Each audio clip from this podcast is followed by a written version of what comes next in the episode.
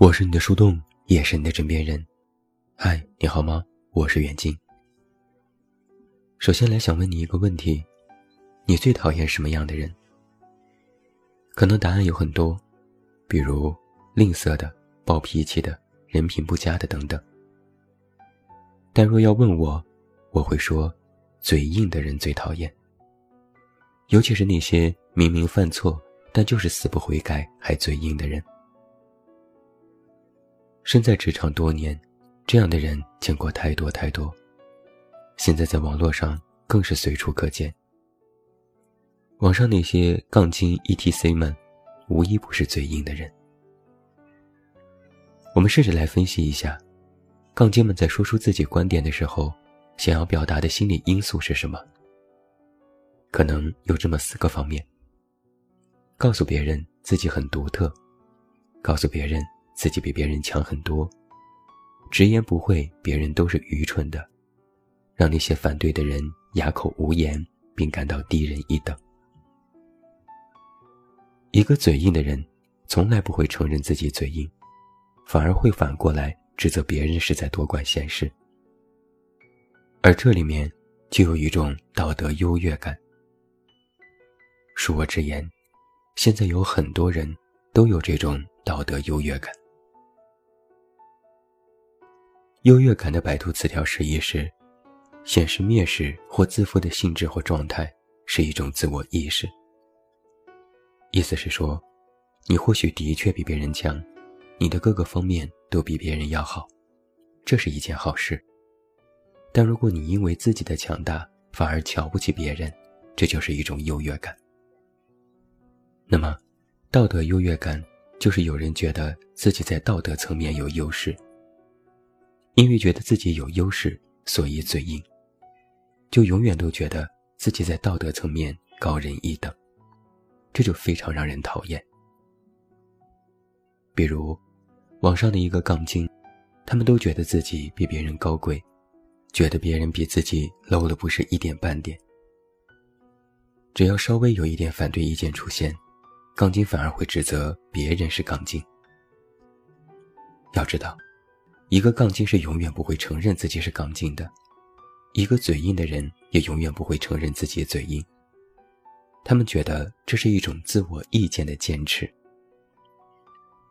而一旦有了这种道德优越感，就非常有可能变成道德绑架，滥用道德观点来为自己寻求地位、话语权，提升自己在别人心中的印象。但是道德这件事。是用来约束自己的，他们不懂，他们只觉得我认为我是对的，所以你是错的。那么，道德优越感是如何产生的呢？我曾经在一篇文章当中看到一项心理学调查，有国外的学者通过六千多位参与者和六项研究进行了反复实验，结果表明，道德优越感的人。经常会变成网上的杠精，喜欢攻击别人，公开羞辱别人，也就是键盘侠、圣母婊。道德优越感的人，可能也会因为一些争论和身边的人起冲突。他们在现实当中没有多少真正的朋友。一个有道德优越感的人，也可能非常的自恋。他们做事的基础动机，只是为了寻求更高的社会地位。也就是说，之所以有很多人在网上展现自己的道德优越感，本质是为了让别人认可自己。他们往往更加伪善，用一些看似是质疑，但是实际上毫无用处的话，来扮演一种高高在上的角色，善于用上帝的视角去看问题。这里面就有非常严重的封闭思维。就像是井底之蛙，因为他们不知道这个世界上有其他可被接受和容纳的观点，他们只认为自己是对的。心理学家发现，一个知道的越少的人，越容易走入这种封闭思维；一个知道越少的人，反而觉得自己知道的非常多，也越容易夸大自己的能力，越难有辨别对错的能力。因为对自己的能力估算不足，又毫无对错是非观，再加上自恋甚至是自负，这就是导致一个有道德优越感的人特别嘴硬。而一个全面的人是不容易产生道德优越感的。一个优秀的人也不会轻易显露自己的优越感。你想想，井底之蛙和夜郎自大都是些什么样的人？就是认知层面不在一个水平线上的狭隘的人，最容易有道德优越感。其实有优越感这件事本身不是什么大错。我们总会在一些地方抢过别人，暗爽一下，自己得意一会儿，也能够理解。但是把它时常的表现出来，并沾沾自喜，丝毫不顾及别人的感受，就非常让人讨厌。一个有道德优越感且嘴硬的人，讨厌的地方在于，我认为我是对的，我只认为我是对的。如果你觉得我是错的，那是因为你蠢。如果事实证明我是错的，那也轮不到你说。就算我是错的，也不能代表你是对的。就算你是对的，也不能代表你就一定能做得比我好。我绝对不会承认自己是蠢的，而除我之外的人都是蠢的。所以你瞧，一个嘴硬的人想要承认自己是错的，真的非常难。或许他们唯一的妥协。是在哑口无言时，对一句“是我错了，行了吧，你满意了吧？”但是在说这种话的时候，他们心里依然是不服气的，只是自觉懒得和别人去争论。在他们的认知范围内，错就是蠢。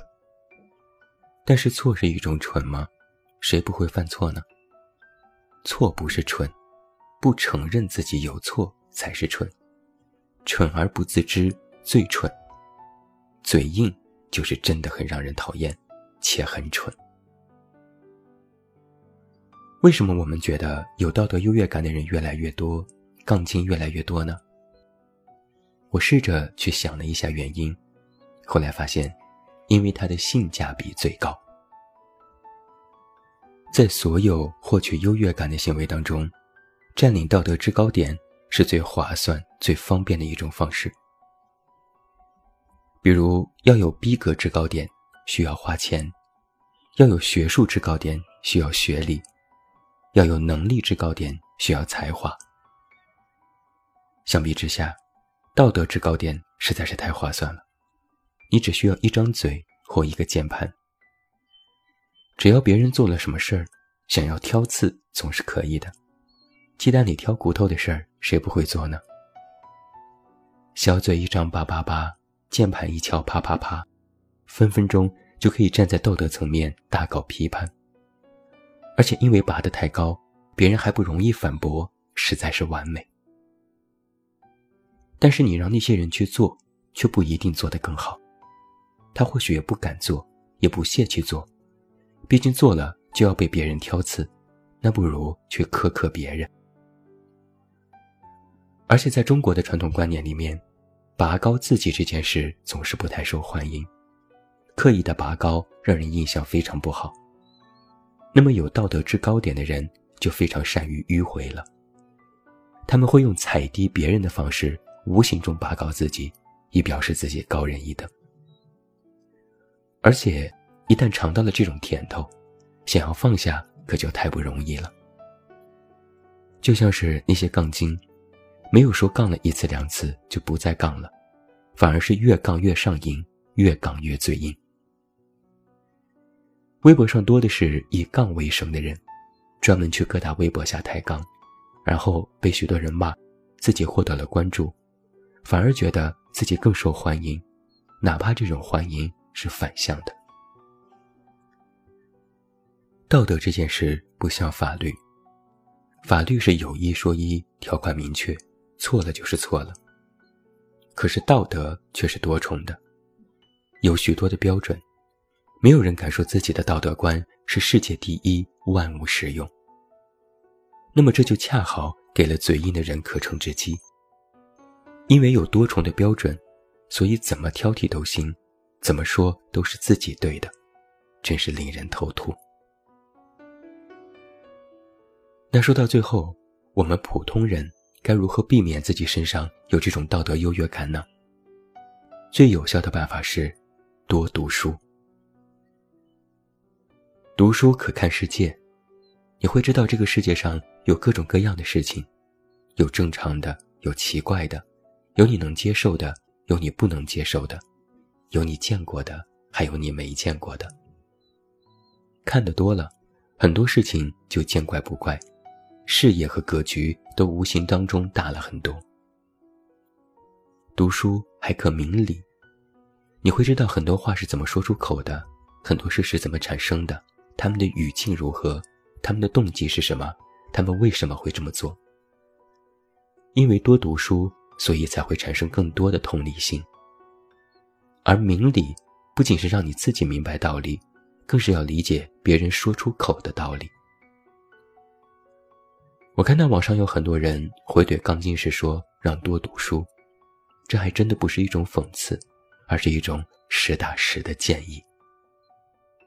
只有越读书，才能越不容易有道德优越感，因为你会发现，你的标准有时并不准确，甚至错的荒谬，更是不值得一提。